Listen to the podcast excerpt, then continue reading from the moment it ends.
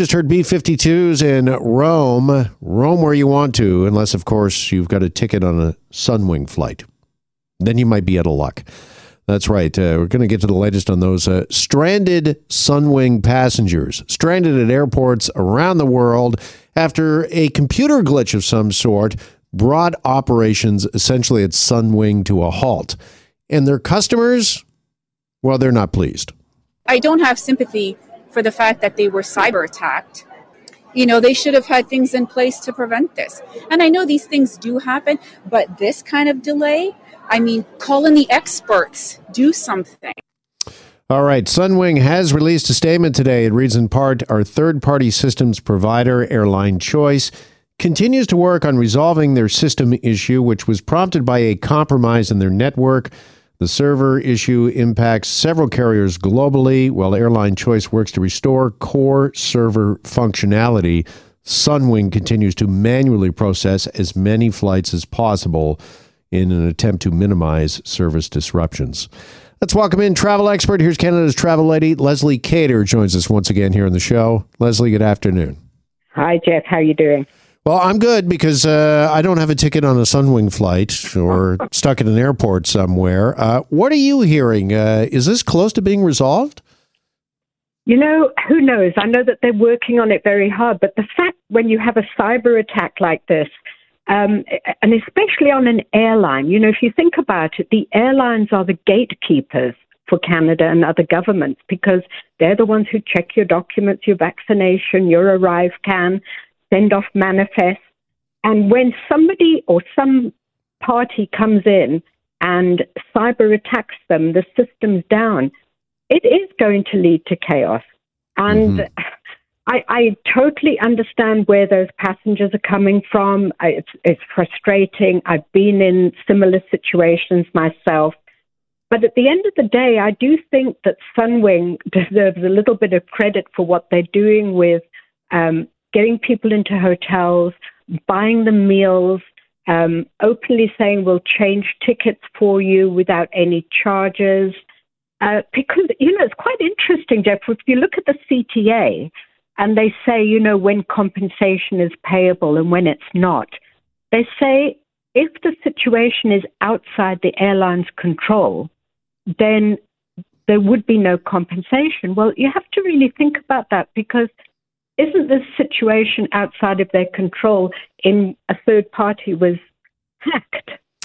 Right. And by the way, just for clarity, do we know, have we heard from Sunwing or from this uh, third party, again, airline choice? Do we know for certain that this is a cyber attack? I know there's been a lot of talk about that. We heard that one passenger uh, reference that, but uh, has mm-hmm. there been verification of that? Do you know, Leslie? Yes, there has been verification from Sunwing's president, Mark Williams, who confirmed that it was a cyber attack. So they're working closely with authorities in Canada and the US to make sure that the system's secure. And that's why they're doing everything manually at the moment. That's why it's taking a little bit longer. Mm-hmm. But as a passenger, as a customer of Sunwing, yes. do I really care? Should I care whether it was you, your company, or a third party you hired? As far as I'm concerned, they represent to you. You're all one and the same.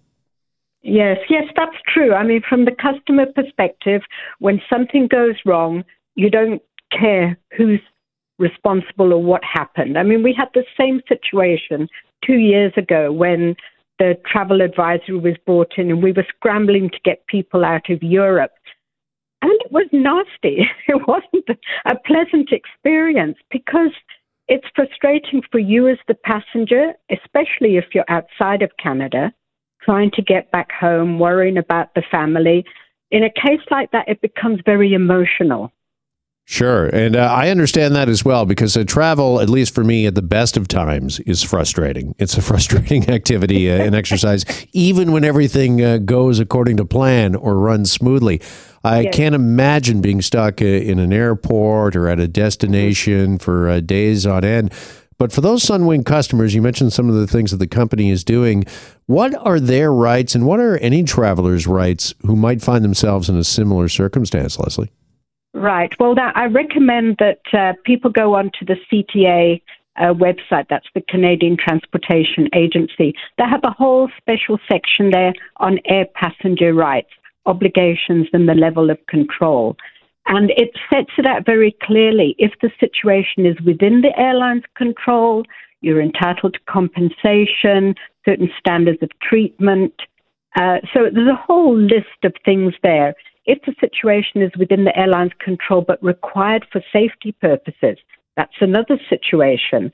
So it, it's complex. I, I know that there's been, especially when we had all the flight cancellations with COVID, there was a lot of talk about passengers' rights and people joined Facebook groups and there was a lot of anger going around. Uh, uh but this is why the CTA has taken the time to set these details out so mm-hmm. that people have that information. And also on the Sunwing website, there's actually a link there, Travel Alerts, where they're giving updates. And um, there is a link there to start your compensation claim. Okay, but uh, the devil, as always, is in the details, Leslie. And you mm-hmm. mentioned. Uh, you know, sometimes it depends on whose fault this truly is. And when you're stuck in an airport and looking for accommodation because you can't get mm-hmm. on a plane for a flight that you paid for and booked, you don't want a lot of finger pointing or, hey, it's not mm-hmm. our fault, it's somebody else's fault, so you're on your own for a hotel room. Uh, right. Is this a bit of a wake up call, do you think, to, to do better for Canadian travelers and airline customers? I think what it is is it's a wake up call for us not to be complacent when it comes to the internet. We do so much digitally and online, these different platforms. Uh, just a couple of weeks ago, there was one of the big river cruise companies uh, who was hacked, and they were their system was down for two weeks. You know, we couldn't get details of our bookings. So I, I think people have to be really careful these days with their own systems and emails and links coming in because these guys are getting very clever. All right, just finally, uh, what sort of damage, long term, short term, do you think is happening right now to Sunwing as a company? As somebody who's in the travel industry who uh, books uh, flights, uh, do you think uh, Canadian travelers and customers will be hesitant, short term, maybe even long term, to book Sun- Sunwing coming out of this? You know, at the end of the day, people have short memories. And Sunwing has always been a, an airline and a vacation company that has amazing prices. And quite frankly, over this pandemic, I've found them excellent to deal with. I won't name the other companies where I've been on hold for four hours, five hours at a time. And I haven't had that problem with Sunwing. So it's very disappointing to see this. Um, and, you know, I don't know, maybe it's just the times we live in. We just have to be really careful. All right. And uh, part of that uh, being careful is uh, knowing your rights, doing your due mm-hmm. diligence, exactly. and knowing uh, what is within your rights when things go wrong with your flight, as we're seeing before our very eyes here with Sunwing. Leslie, appreciate the uh, time as always. Thank you so much for joining us. Thanks, Jeff. All right. Be well. Leslie Keyter, travel expert with us. And we're back after this break here in the Jeff McArthur Show. Hi, it's Shauna, and I might be a bad parent because my kids think french fries are vegetables. Hey, it's Ryan, and I might be a bad parent because I went out for wings when my wife was in the hospital after giving birth. Johnny here. I might be a bad parent because in my house, the tooth fairy gives pocket change. But we're not alone. Len emailed us and said his six year old daughter's Tarzan moment going from love seat to La-Z-Boy by curtains made him more proud than any dance recital. and Andy left his two year old at the rink. All right, guys, I'm sure we're not alone. Like Andy's kid. For stories and confessions like this, make sure you check out our podcast. It's called Bad Parents, and it's available wherever you get your podcasts. I left a glove at the rink.